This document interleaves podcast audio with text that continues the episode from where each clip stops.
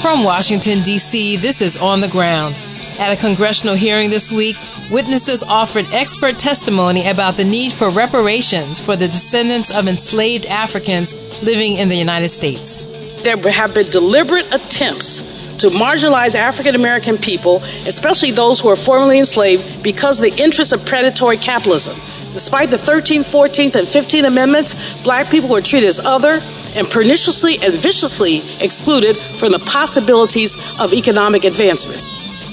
And on this month's episode of The F Word on Fascism, an activist says that Americans need to wake up and confront the reality of what this country is becoming.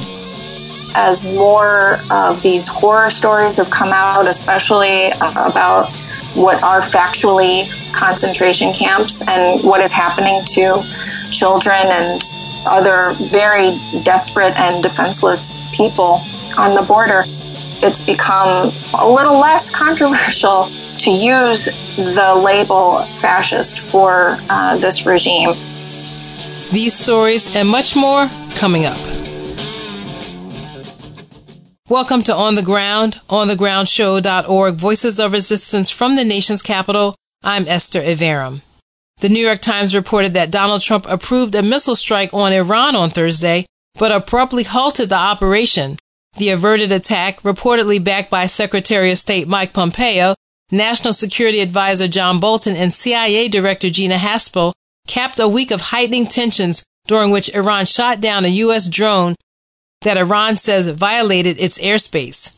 In national news, there were congressional hearings this week on reparations and on the national budget where the Poor People's Campaign, led by the Reverend William Barber, presented what it called a moral budget that prioritizes human needs and slashes bloated military spending. Trump also officially kicked off his 2020 reelection campaign, and with me to talk politics is Jacqueline Luqman, co-editor of Luqman Nation, which airs on Facebook Live and on YouTube. She's also a journalist with the Real News Network. Welcome back to the show, Jacqueline. Thanks so much for having me back, Esther. Well, give me your take on the launch of Trump's reelection bid in Florida. By all accounts, it was packed with like 20,000 people, some of whom had camped out overnight. I saw or heard one report that he seemed to be taking aim at what he called radical socialist Democrats. I assume Bernie Sanders sounds like he might be worried about Bernie. I think he is very worried about Bernie, and he is I think, doing what he knows is going to work with his base, which is to play up the whole radical socialist, you know, the Red Scare. I mean, first of all, Bernie Sanders is anything but a radical socialist. He's not even really a socialist. His policies are pretty much FDR kind of New Deal light, sort of. I don't even know that he could be considered a democratic socialist in the vein of actual democratic socialist style countries that have a very robust social safety net, which is much more expansive than even what he's pushing for. But none of that matters to Trump's base, the Republican base, because they believe that capitalism is God even those among that base who are poor and are just as big of victims of capitalism as other poor people are. Basically, they are um, what, what is the term? Capitalists in waiting. They're inconvenienced capitalists. They they just haven't made it yet. Well, it's kind of like pay no attention to what's behind the curtain, like how long people who don't have jobs or don't have good jobs and don't have health care and are driving on crumbling roads will be seduced by language as opposed to reality. I'm just wondering how that will play out as the campaign wears on in the next year. I'm glad you brought that up because next week, when the first round of Democratic debates happens, and Sanders will be on the stage with Biden and a couple of other candidates that are pretty much inconsequential. I think mm-hmm.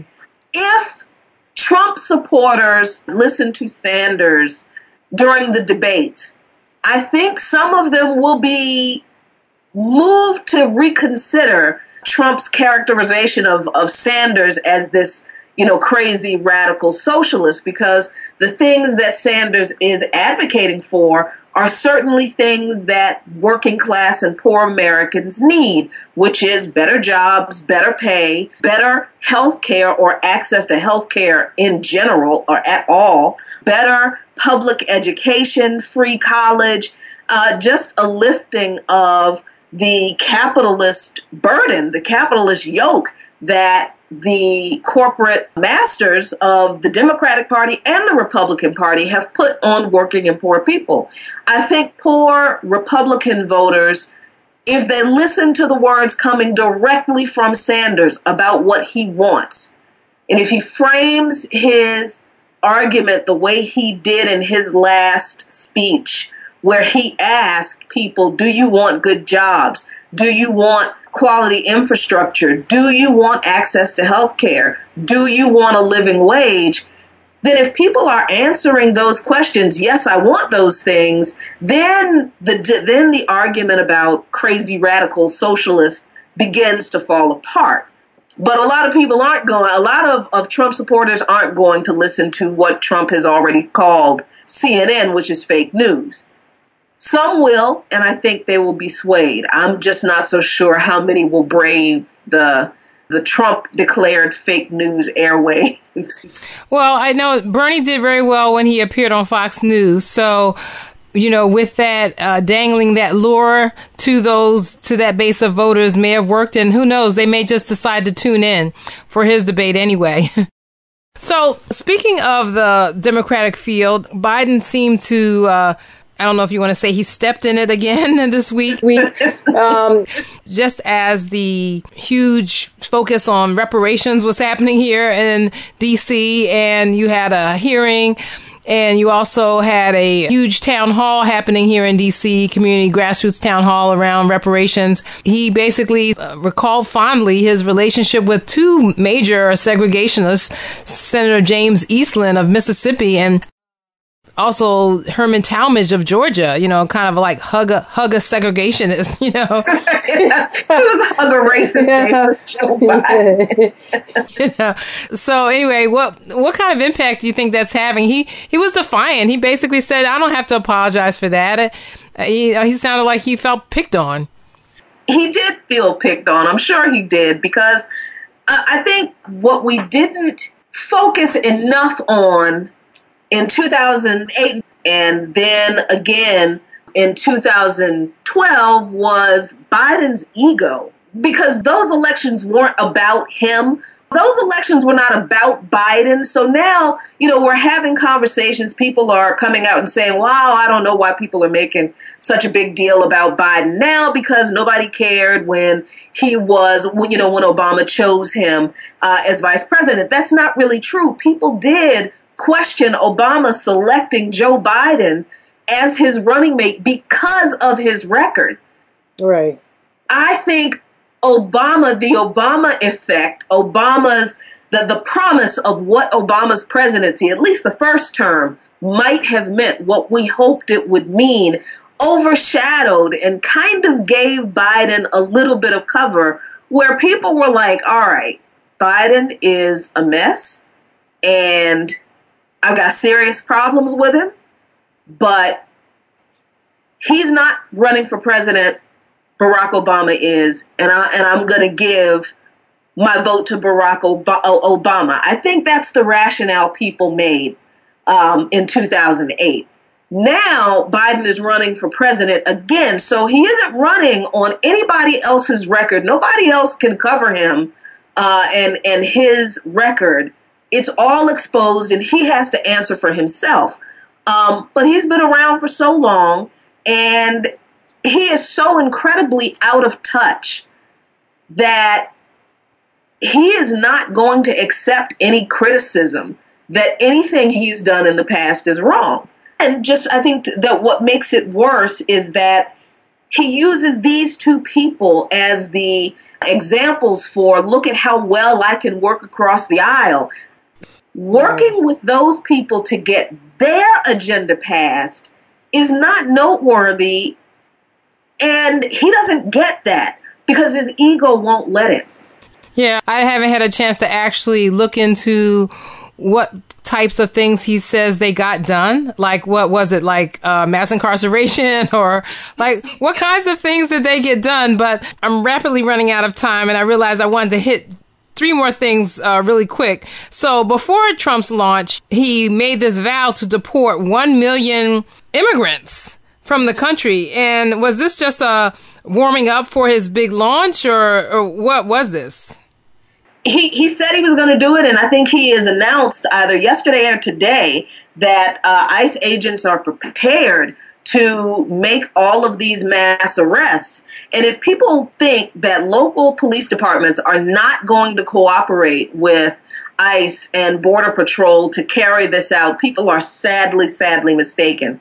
Wow. This is just an extension of the kind of abuse and lack of humanity that our law and that not our that the law enforcement of this country has toward people who are not white. Yeah, we're actually following. I, I, I think, as you know, uh, our the Prince George's County, Maryland Police Department you know, who have turned over two undocumented single moms to ICE, people with no criminal record, and, you know, leaving their children to fend for themselves here. So we really have to um, keep an eye on whatever police departments that we have any agency over in terms of being residents of an area and really looking to see what your police department is doing, you know, with your tax dollars. And if you do you want your tax dollars being used for this type of, of harassment and illegal you know, deportation of people without any type of due process? Or do you want them to actually like go after criminals, you know? Right. So, real quick, the Poor People's Campaign Candidates Forum, anything new come out of that for you? Well, it was interesting that Tulsi Gabbard was not present, and I don't know if she was not able to attend, but I would have liked to have heard her uh, speak on that stage. Elizabeth Warren was, I, I, people are warming up to Elizabeth Warren, and I think that's a good thing, but I think her policies need to be closely examined for their impact too. But it was a good forum because they focused more on the politicians, the candidates committing to address militarism in relation to poverty uh, and inequality.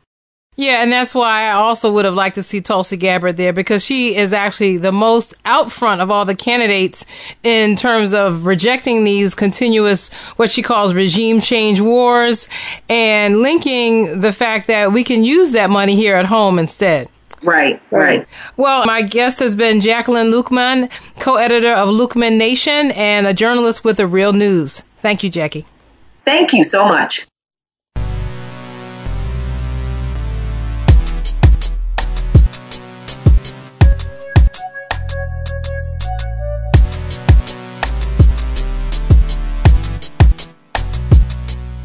In local news, I recently caught up with young activists working to prevent police in Prince George's County, Maryland, from collaborating with officers of the Immigration and Customs Enforcement Agency, or ICE. So uh, I'm out here at the Juneteenth celebration, and there are a lot of uh, young people here from Casa de Maryland, and so uh, they want to talk to us about what's happening with the police in Prince George's County. So uh, tell me your name and where you're from, and and your story. Um, my name is Jorge Benitez Perez. I've been living in Prince George's County since I came to the U.S. at age six. My mother has been here for almost 15 years now. Last summer, a county officer stopped her and arrested her in Hyattsville and drove her down to Sandy Springs, where he turned her over to an ICE agent. Wow, and why did he stop her? He stopped her be- because he said she was speeding. And I'm, I'm familiar with once you when you're speeding, you get a ticket. Right. You don't get arrested for speeding. My mother got arrested, and now she's facing deportation because of this officer's actions. So he he chose to take it beyond a ticket because he perceived her as someone who might be an immigrant.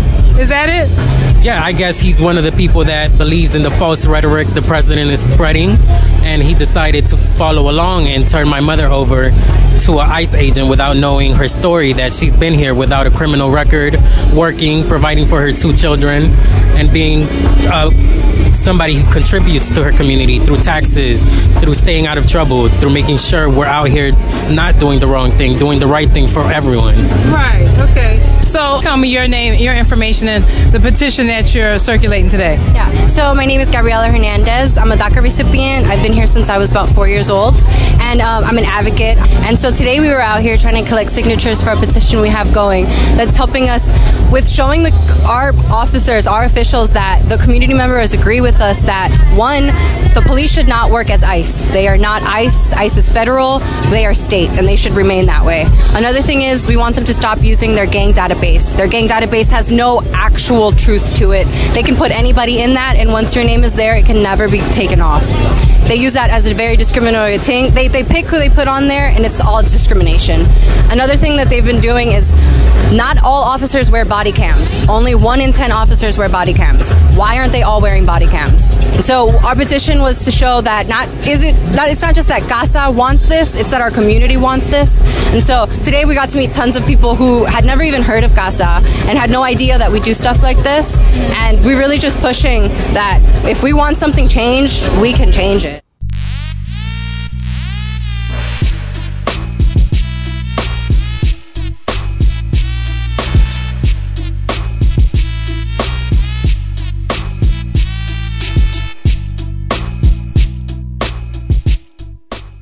In D.C., the formation of the Save Our Votes Political Action Committee was announced this week on the anniversary of the day that D.C. voters approved a measure to increase the pay of restaurant workers. And then the D.C. Council later counseled the vote of the people.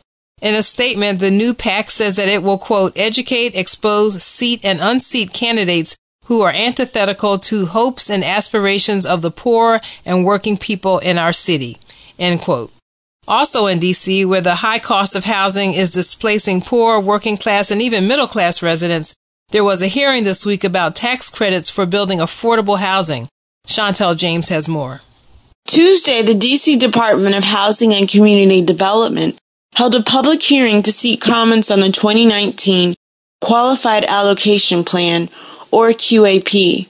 Updated from 2017, this plan gives credits to housing projects that comply with federal regulations for what constitutes fair housing according to the Low Income Housing Tax Credit Program. It provides incentives for investors to develop, maintain, and rehabilitate low-income housing. After a brief presentation outlining updates to the QAP, members of the public presented their questions and critique. Brian Howard of the U.S. Green Building Council was among those who offered feedback stressing the importance of green design in a consideration of affordable, accessible housing. The benefits of green building, again, as I mentioned, whether it's good operating costs, so that you know re- reduce utility consumption, those mean a lot to people uh, with limited means, um, and so we should make sure that those uh, those benefits and those services are available to all residents of the city. The DC Department of Housing and Community Development will take public comments into consideration and released the final 2019 qualified allocation plan on June 28th. From Southeast DC, this is Chantal James. Also in culture and media, the Stop Police Terror Project DC is holding a liberation fundraiser June 21st, 6 to 9 p.m. at the Smith Public Trust in Northeast DC. The 40th anniversary of the Great Labor Arts Exchange is happening through June 23rd at the Tommy Douglas Conference Center in Silver Spring, Maryland. And visual artist Sonya Clark will give an artist talk on her Beaded Prayers project Wednesday, June 26, 6 p.m. at the George Washington University Museum and Textile Museum. And those are headlines and happenings. When we come back, what economist Julianne Malveaux had to say about the need for reparations for African Americans. Stay with us. Many suggestions and documents written,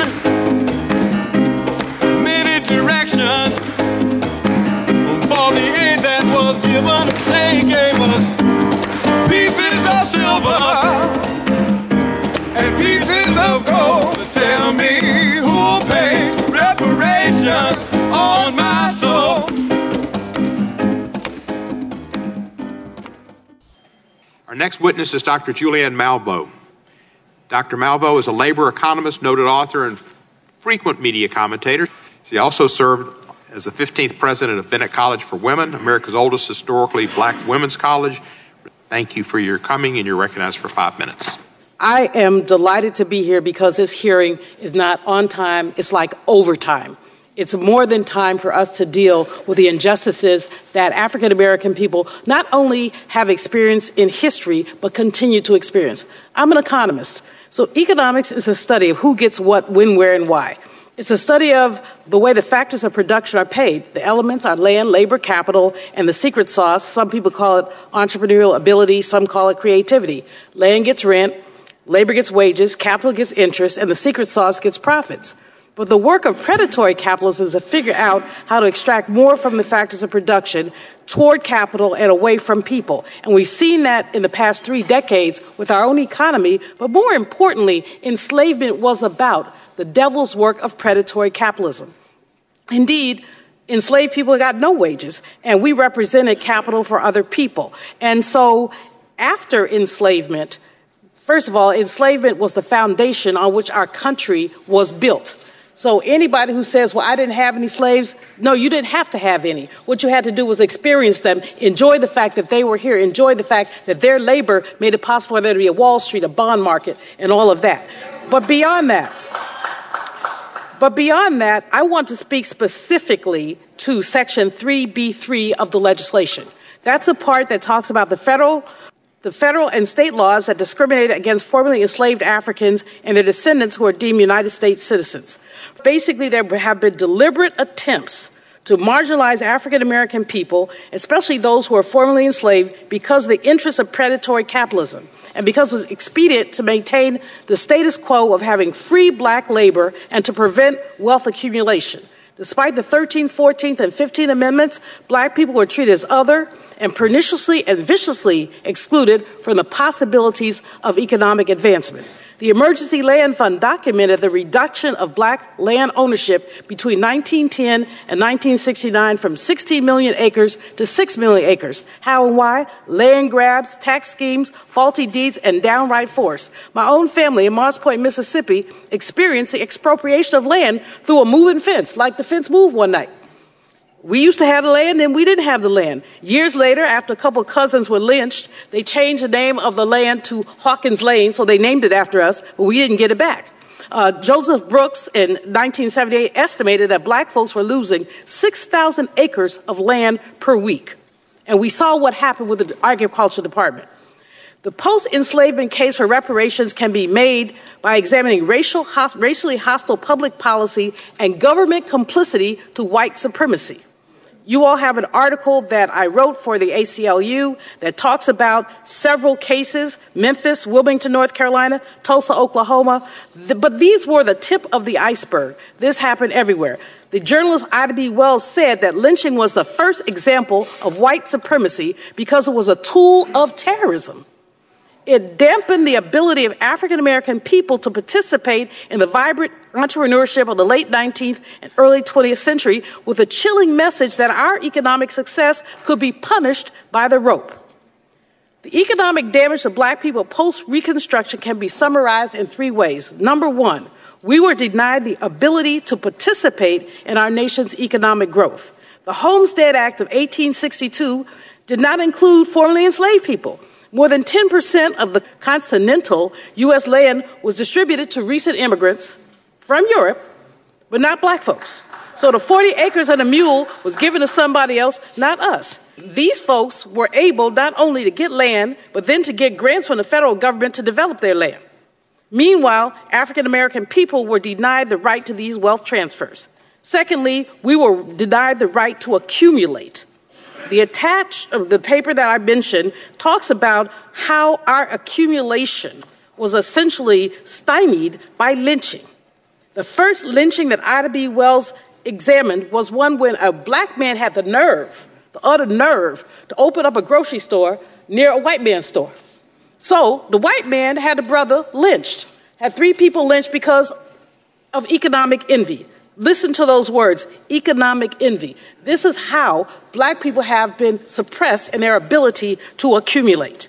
Tulsa, Oklahoma, Wilmington, North Carolina, long stories, and I don't have any time to talk about them. But I want y'all to look at the paper that I submitted and to think about the many ways that black people who tried to participate, tried to encourage, tried to be American, simply tried to be economic actors, were suppressed because they had the nerve to think it worked. So my brothers over here who say their, American dream is some people's American nightmare. Let's just be clear.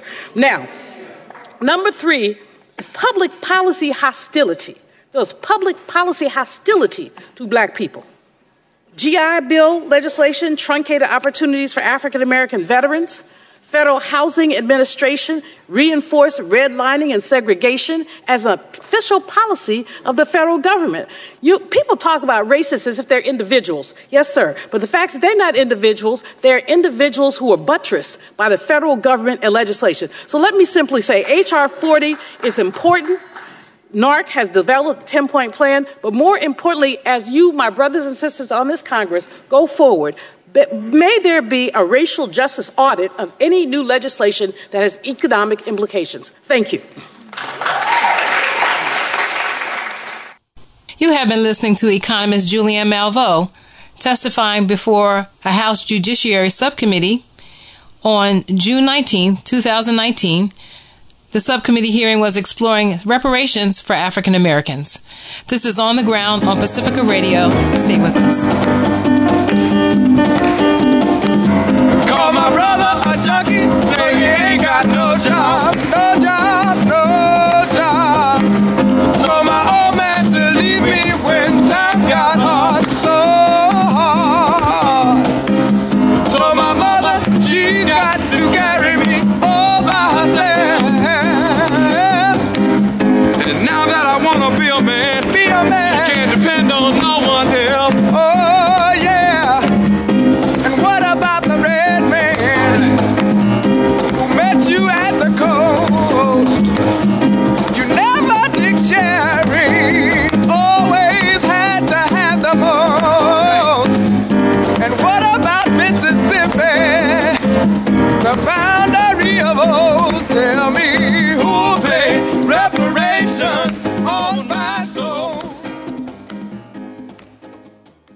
This is On the Ground, onthegroundshow.org, Voices of Resistance from the nation's capital. I'm Esther Iverem.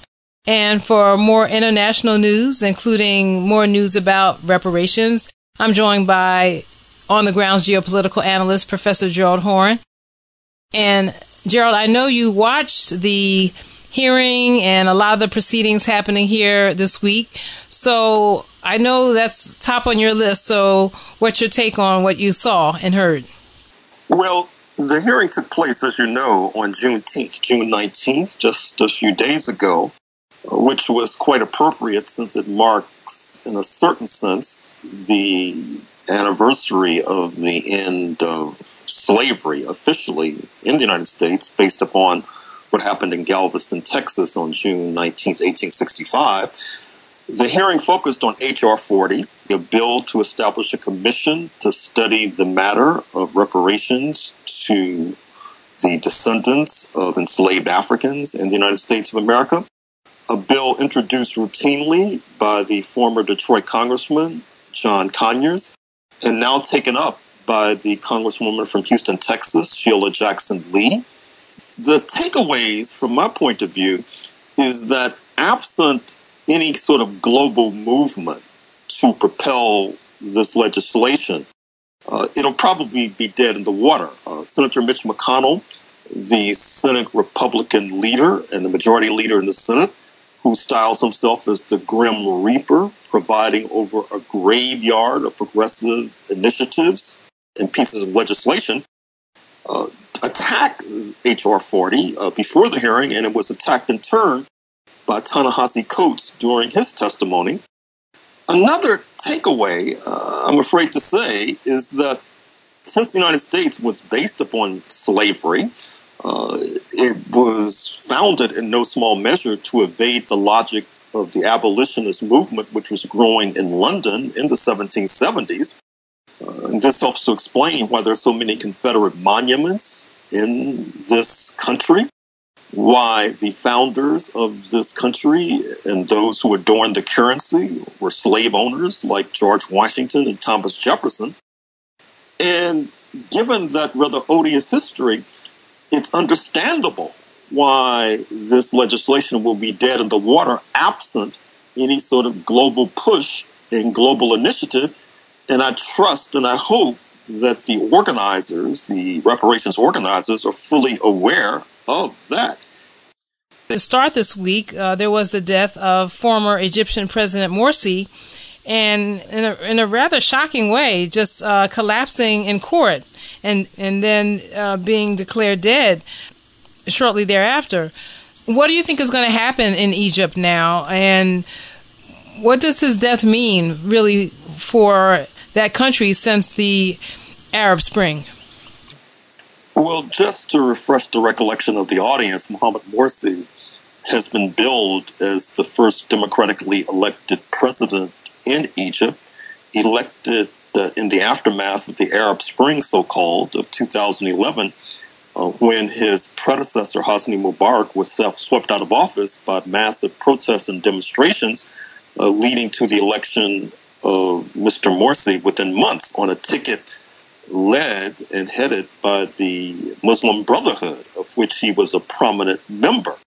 Uh, the Muslim Brotherhood, I'm afraid to say, is despised and hated by the UAE, United Arab Emirates, and the Saudi Arabians. And the Saudi elite, of course, helps to propel the Egyptian economy.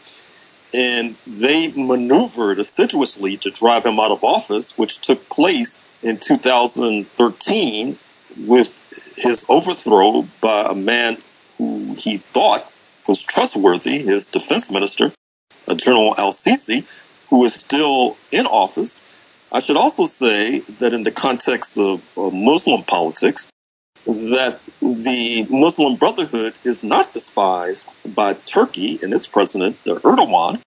And in fact, uh, President Erdogan has been rather sharp in his criticism of the maltreatment and mistreatment of Mr. Morsi, who was jailed after he was overthrown, and not only jailed, but received inadequate medical treatment for his various illnesses that included diabetes. And I think that that led directly to that dramatic scene in an Egyptian courtroom just a few days ago when he collapsed and then was taken to a hospital and was pronounced dead.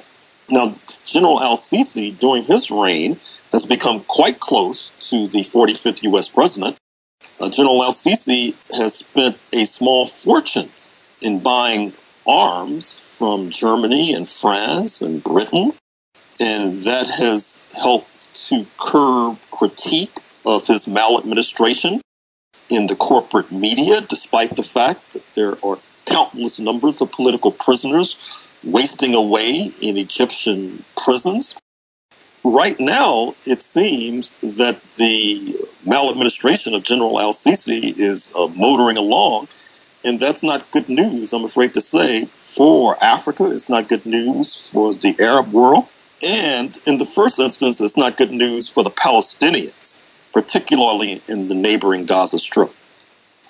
Well, Africa and Africans, but on the U.S. border and part of the immigration surge. What is this all about? Yeah, it, has been quite remarkable the number of stories that have appeared of late about a stream of folk from the African continent making their way to the U.S. border with Mexico, and in fact, uh, streaming into San Antonio, Texas, and some making their way all the way to Portland, Maine, where a basketball arena has been requisitioned in order to provide a roof over the heads of families, including small children. What's happening in part is the fact that in Central West Africa, I'm speaking of, for example, the Democratic Republic of the Congo and the Central African Republic, and to a certain extent, the Republic of the Congo, the neighbor of the DRC, uh, there's a deteriorating political and economic situation.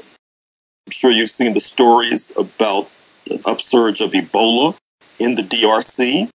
and the ethnic tension that just a few days ago it was reported that it caused uh, tens of thousands, hundreds of thousands to flee their home, uh, scattering pell mell uh, to the east in Africa. And so what's happening is that people are uh, making loan, taking out loans and taking out money from the bank and trying to fly to Brazil, where it's not necessarily uh, it's not necessary to have a visa, and then after entering Brazil, making their way north, believe it or not, all the way to the border with Mexico, with people dying along the way, with women giving birth along the way. It's quite a sad and tragic story. And I'm afraid to say, in some ways, it complements another tragic Pan African migration story. That is to say, the thousands of Haitians who have made their way to Tijuana, Mexico, just across the border from San Diego, California, uh, who have been languishing there for months now. And this is an unfortunate aspect of the story of migration. These are stories that we'll keep following up. So I've been speaking with our geopolitical analyst, Professor Gerald Horne. Thanks for joining me today, Gerald. Thank you.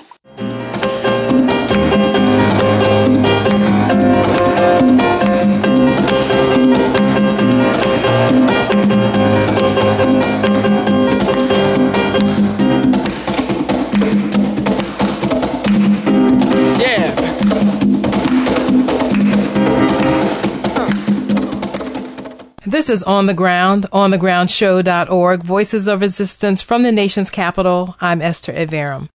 Now, despite the fact that most Americans favor a Medicare for All approach to guarantee health care for everyone, sponsors of the Medicare for All legislation are facing the headwinds of corporate media and corporate backed politicians in both parties.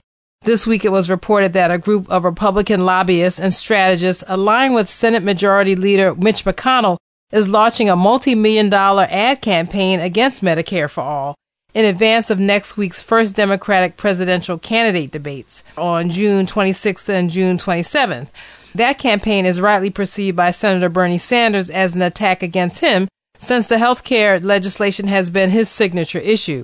Since the end of May, the Sanders backed organization Our Revolution has been traveling the country in an ambulance in what they call the Medicare for All emergency tour targeting protests at Democrats that do not support Medicare for all. And that campaign started with a protest against Maryland Representative and House Majority Leader Steny Hoyer. My next guest, Lena Thorne, an organizer with Refuse Fascism Chicago, joined the tour at a rally in the Windy City calling out Chicago's Representative Dan Lipinski for his failure to support expanded health care. She's my guest for this month's episode of The F Word. Welcome to On the Ground, Lena. Hi, good to be here.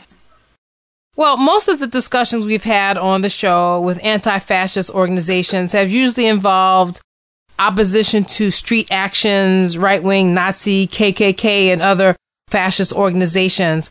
So, what made you show up and speak out on a platform about healthcare?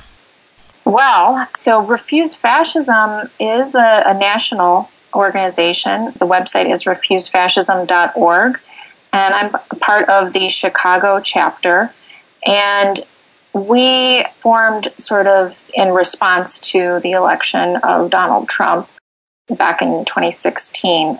So going back to, you know, the campaign itself, we identified Trump and his agenda and the administration, the regime that he was putting together as fascist. The rhetoric was explicitly racist, and the agenda that they were actually putting forward of quote unquote make America great again is a fascist program of ethnic cleansing. And this is an emergency for really the planet and for humanity, and it has to be addressed as such. So that's the backdrop to what we did here in Chicago uh, with Dan Lipinski you know, the thing is, you don't stop fascism, you don't oppose fascism by caving, by conciliating, by accommodating to any aspect of it.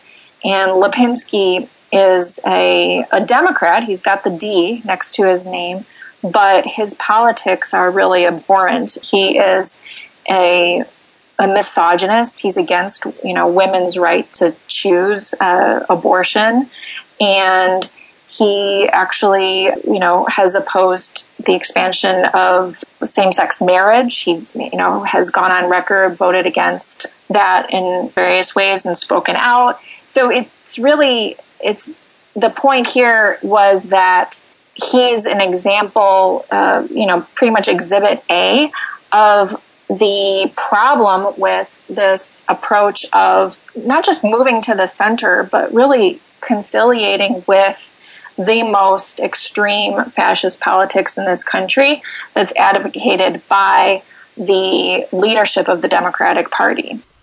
So, for this series, uh, of segments on fascism, the F word, we've used as a touchstone for the series statement by 1960s revolutionary George Jackson, who defined fascism as when the corporate agenda and the government agenda or the actions by corporations and the government become indiscernible in terms of corporate power basically running the government.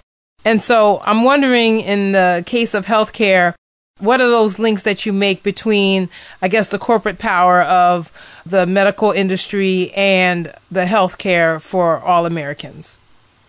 Yeah, well, and I'm particularly interested in the way that this works alongside the attack on women's right to abortion and birth control, actually, which is healthcare, but it's also more than healthcare because, you know, without the ability to control our own bodies, to have, you know, basic, you know, bodily autonomy, we don't have the ability to uh, make any substantial decisions that affect our lives in, in other respects. It's it's a really fundamental right, and it's it's been sort of this cornerstone of the fascist movement in this country, particularly the Christian fascist movement, um, going back decades you know, if you look at sort of what they've said about it, they see the right to abortion as being sort of this turning point in in changing the culture uh, in this country and allowing women to have the ability to you know to decide for ourselves when and if we're going to have children has been decisive to our full participation or at least you know our attempts at full participation throughout society. And so for decades this has been just a cornerstone of their agenda and it's included violence as well you know we know that doctors have been murdered and clinic staff have been murdered by their ground troops but it reaches you know all the way up to the pinnacles of of power and right now is includes the White House. There's a reason that Trump continues to spread these abhorrent lies and whip up his rallies with these stories, these vile stories about newborn infants being murdered. They're not true, right? It, but that doesn't matter. We know that he lies right and left, and his people, his base, eat it up. They believe it and it whips them into this kind of a frenzy of you know good versus evil where they are on the good side and you know the opposition is completely evil. And so i think that you know this is is really something that we have to pay attention to and see the connections between all of what's happening and sort of how it, it fits together for them. Now I have a clip of you speaking in Chicago and in that speech, you you call out Trump and Pence as fascists. So tell me a little bit about that. You know, I've been doing these segments for more than four years, and despite policies on you know tax cuts for the corporations and the super rich, uh, despite stripping people of health care and, as you say, you know, really going after uh, women's basic right to control our bodies, what, you know, uh, even Alexandria Ocasio Cortez called this week concentration camps on the border where immigrants are being you know treated in a really horrific way. Despite all these things, there's lots of pushback on calling the extreme right fascists. maybe, you know, people don't think it can happen here. People really push back on using that term, you know, maybe because they're scared of it. So, what's your reaction to that? Yeah, and uh, it's been a struggle. I mean, I think that's part of why we haven't succeeded in mobilizing the critical numbers necessary to actually oust this regime yet. But is, is sort of uh, shying away from confronting the true implications of that. And I think the thing is, as time has gone on, as more of these horror stories have come out, especially uh, about what are factually concentration camps and what is happening to children and other very desperate and defenseless people on the border, it's become a little less controversial as we've gone on to use the label fascist for uh, this regime. But yeah, it's not enough to, to get to the point that we're calling them fascist. We have, you know, the, the point here is to then sort of confront the fact that politics as usual and, and even activism as usual is not commensurate with the challenge that's before us. It, it's not going to be possible to, you know, speak truth to power and sort of exert enough pressure so that they accede to our demands. It really is contest of power at this point. For Trump, you know, might makes right and he is in power, he has the power and he potentially won't leave power even if through the election he doesn't win in 2020 right? He and his people have basically alluded to as much. And Michael Cohen explicitly warned about it when he testified in Congress. We need to grapple with it. And I understand why it, it might be scary for folks, but it's not going to get any better by hoping and just relying on uh, what we see as quote unquote tried and true methods.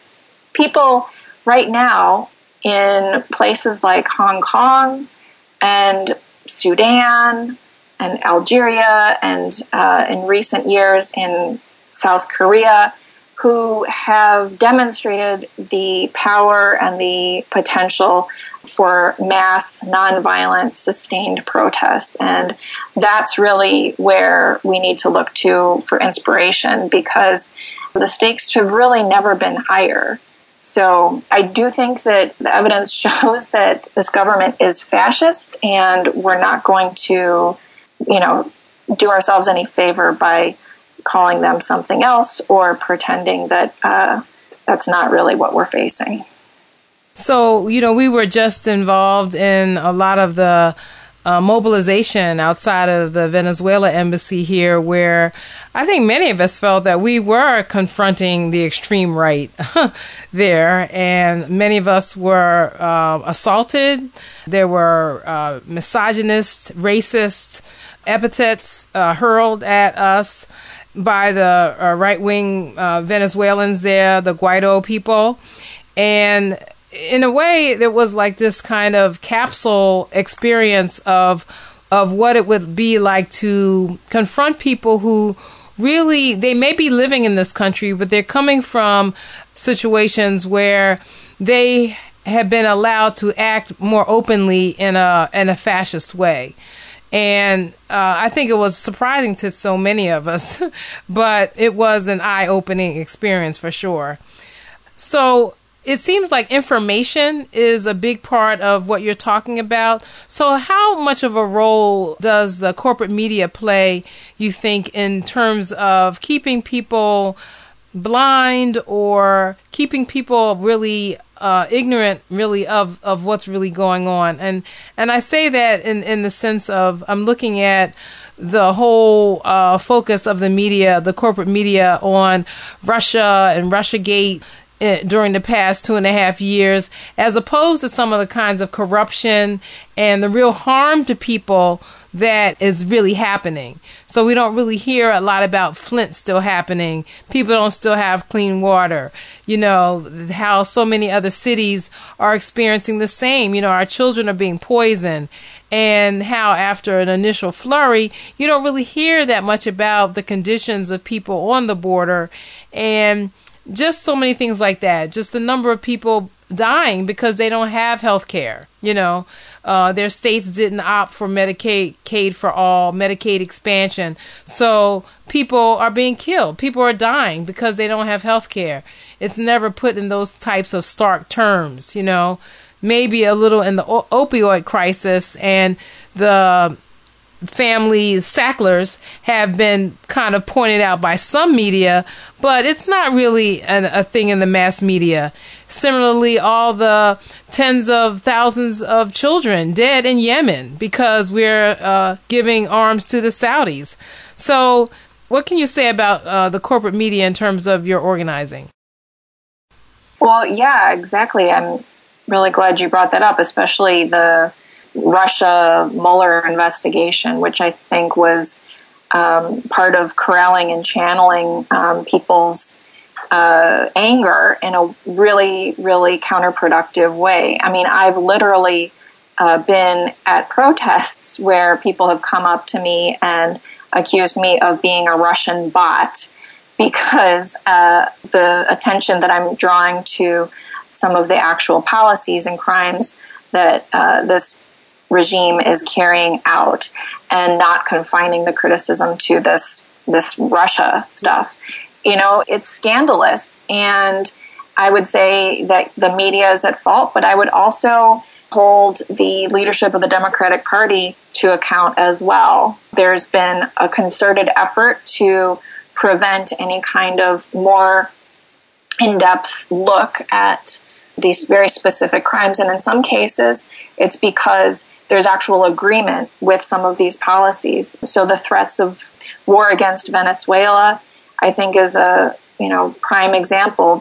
You know, the leadership of the Democratic Party is not against those threats of war and would most likely, you know, just cheer on the Trump regime if they actually launch some kind of a military intervention of some kind, you know, whether it's an all out war or, you know, some kind of more covert action against Venezuela. Which has already happened in terms of their yeah. electrical grid being attacked and, you know, the sanctions are war. The economic sanctions are an ongoing war and attack, even though bombs aren't falling children are dying there. People are dying because they don't have medicine. And it's not because their government is backward or not serving the people, but you know no country can survive under those type of draconian sanctions where your very ability to to sell your resources are are stopped, and your resources that you do have have been um, seized in a real gangster way by the United States, and you don't even have access to your own money in the bank and your own gold. so, yeah, no, exactly, and you know these are human beings, and we you know, our lives are not more important than anybody else's lives, um, you know, anywhere on the planet. And we should be just as outraged and scandalized by what's happening to people there um, as we are, you know, anywhere here.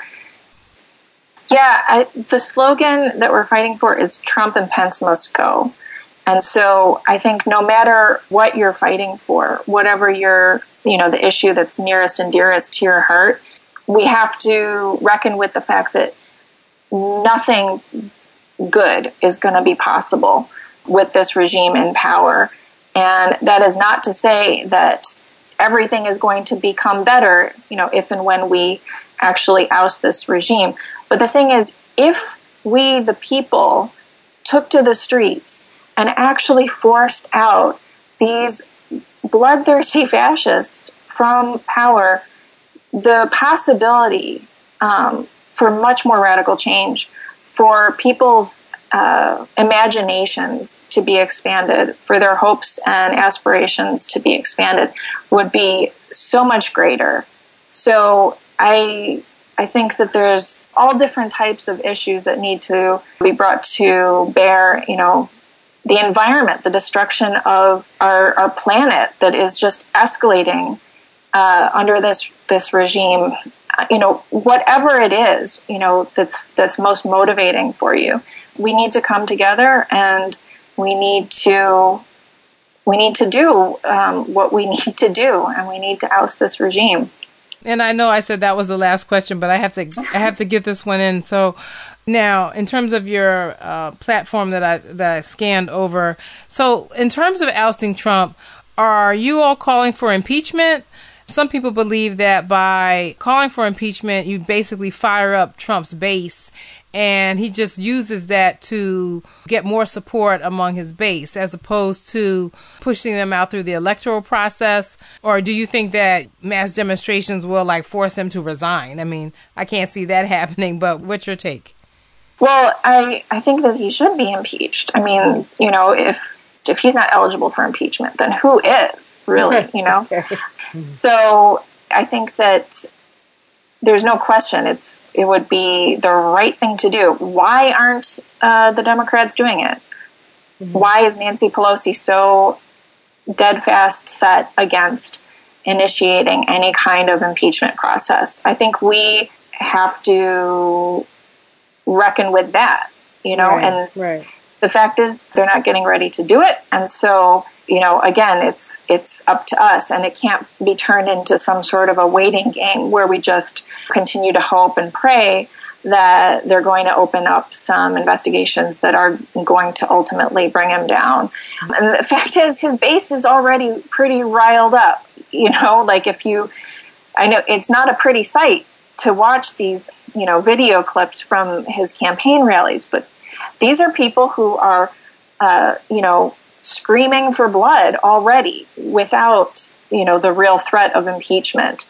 So literally you know i mean there was the guy in florida who shouted out something about shooting down immigrants and trump just laughed it off and said oh you know that's what you guys say in florida. Ha ha ha. It's so funny these are like nuremberg style rallies where you're seeing that kind of bloodthirsty genocidal kind of fervor being built up and, you know, yes, you know, we're not encountering it, you know, in our blue state enclaves, really, you know, face to face way, but there's millions of people who support this agenda, and we are not going to do ourselves any favor by pretending that they don't exist.